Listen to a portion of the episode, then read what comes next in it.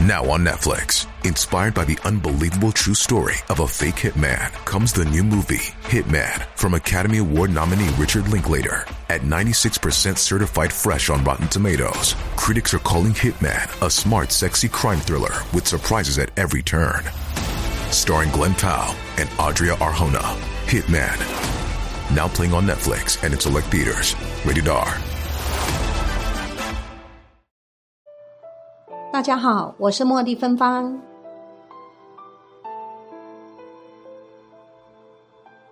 当你有以下三种征兆时，有可能是遇见了上辈子的夫妻、情人、儿女或仇人。也许你会认为这是一件不可能发生的事情，但事实的确可能如此。我们都很有可能轮回过上百次，让我们有机会体验与经历许多不同的灵魂，遇见上辈子认识的人。他可能是你的情人、儿女、同事或仇人。一般会有以下三种征兆：第一，你马上就与对方感觉很熟，或一种莫名的好感。你上辈子爱过的人，这辈子也很容易再爱。一定会有你上辈子认识，而这辈子又可以同样做朋友的人。一股莫名的好感，让你们有种亲切的感觉。这是一种非常真实的感受，当你碰到了，就会知道。二，你会毫无理由的不喜欢对方。你上辈子一定有敌人或不喜欢的人，就跟你现在一样。这种经验会使你可能会没理由的讨厌一个人，这不表示你应该恨他们，但这可能是你上辈子无法化解的仇恨带到这辈子了。三。你们有心灵感应，很奇怪，你好像都知道对方在想什么，知道他要说什么。你想着他们的时候，他们的电话或简讯就来了。研究显示，夫妻关系是源于前世。四个故事告诉你什么是缘分。有一天，释迦牟尼佛对着所有弟子在讲经说法，忽然他叫起了阿难说。你拿一个桶子到前方五里路远的一个小村庄，向一个在井边洗衣服的老妇人要一桶水回来，记得态度要客气和善一点。阿难点点头，拿着空桶子往世尊指示的方向去要水。他想说，这么容易的事，一定轻易就能办妥世尊所交代的任务。走啊走的，走到了那村庄。真的有位白发苍苍的老妇人在井边洗衣服。阿难很有礼貌的向这位老妇人恭敬的作揖，说：“老人家呀，老人家，可以跟你要一桶水吗？”那老妇人一抬起头，望见这年轻人，不由怒从心生，很生气的说：“不行，这口井只能给我这村子里的人使用，任何外人是不被允许的。”接着就赶阿难走了，任由阿难苦苦哀求也不为所动。阿难很无奈，只有带着空桶回去。他将他所遭遇的种种情形，娓娓的向世尊和在场的弟子们道来。世尊点点头，示意阿难坐下。接着他叫舍利佛去，舍利佛一样走呀走的，走到了那村庄。一样见到那个白发苍苍的老妇还在井边洗衣服，舍利弗一样很有礼貌的向这位老妇人说：“老人家呀，老人家，可以跟你要一桶水吗？”那老妇人一抬起头望见这年轻人，不由得心花怒放，仿佛见了一个很投缘的亲人。他很高兴的说：“行行，来来，我来帮你打水。”打好一桶水给舍利弗后。又叫他等一下。老妇人匆忙的回家，拿了一些斋食，叫舍利佛带着路上吃。舍利佛带了整桶水回去，将他所遇到的种种情形，也娓娓的向世尊和在场的弟子道来。世尊点点头，一样示意舍利佛坐下。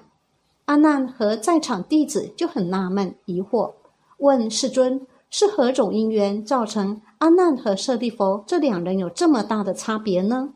世尊开示说道：“在久远前的一世，这位老妇人沦为畜生道，是一只老鼠。她死在路边，被烈日艳阳曝晒着。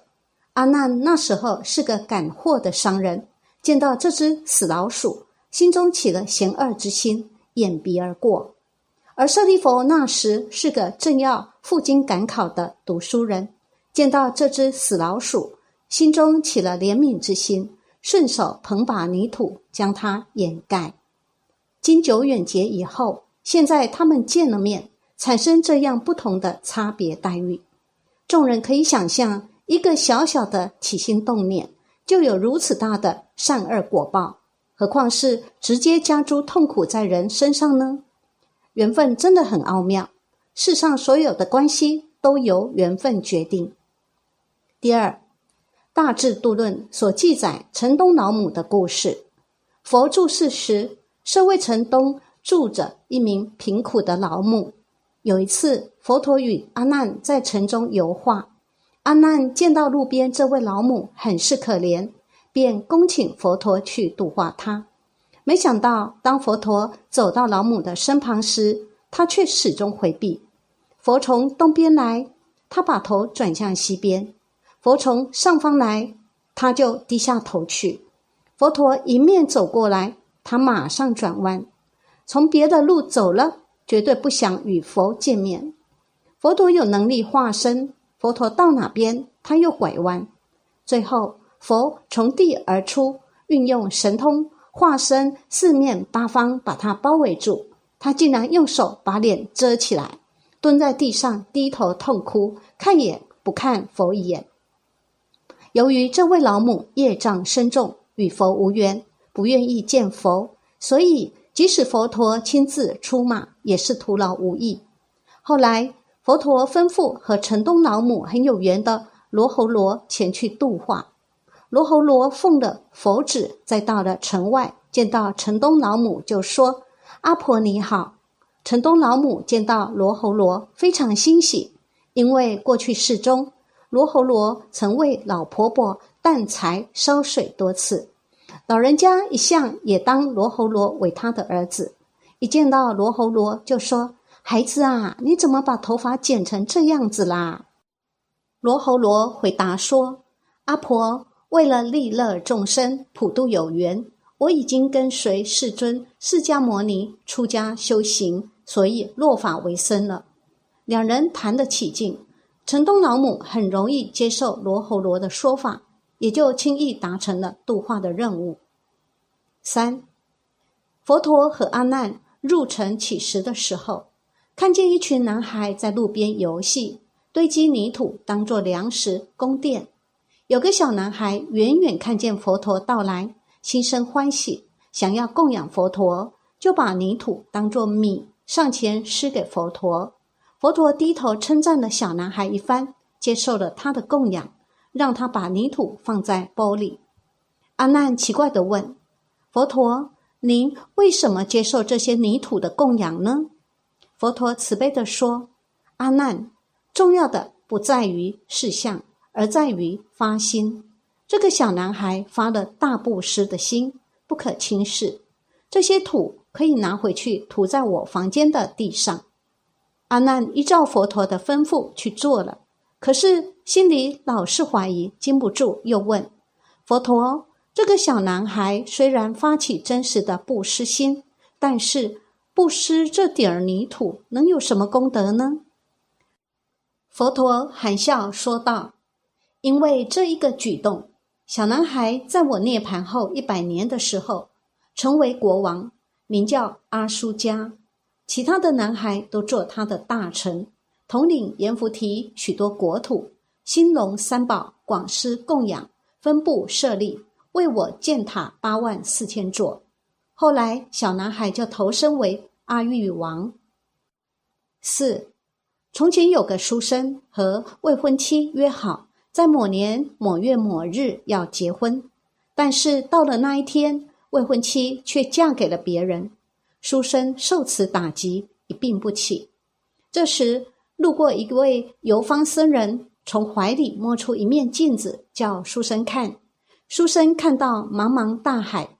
一名遇害的女子一丝不挂的躺在海滩上，路过一人看一眼，摇摇头走了；又路过一人将衣服脱下给女尸盖上，走了；再路过一人过去挖个坑，小心翼翼把尸体掩埋了。僧人解释道：“那具海滩上的女尸就是你未婚妻的前世，你是第二个路过的人。”曾给过她一件衣服，她今生和你相恋，只为了还你一个情。但是他最终要报答一生一世的人，是最后那个把他掩埋的人，那个人就是她现在的丈夫。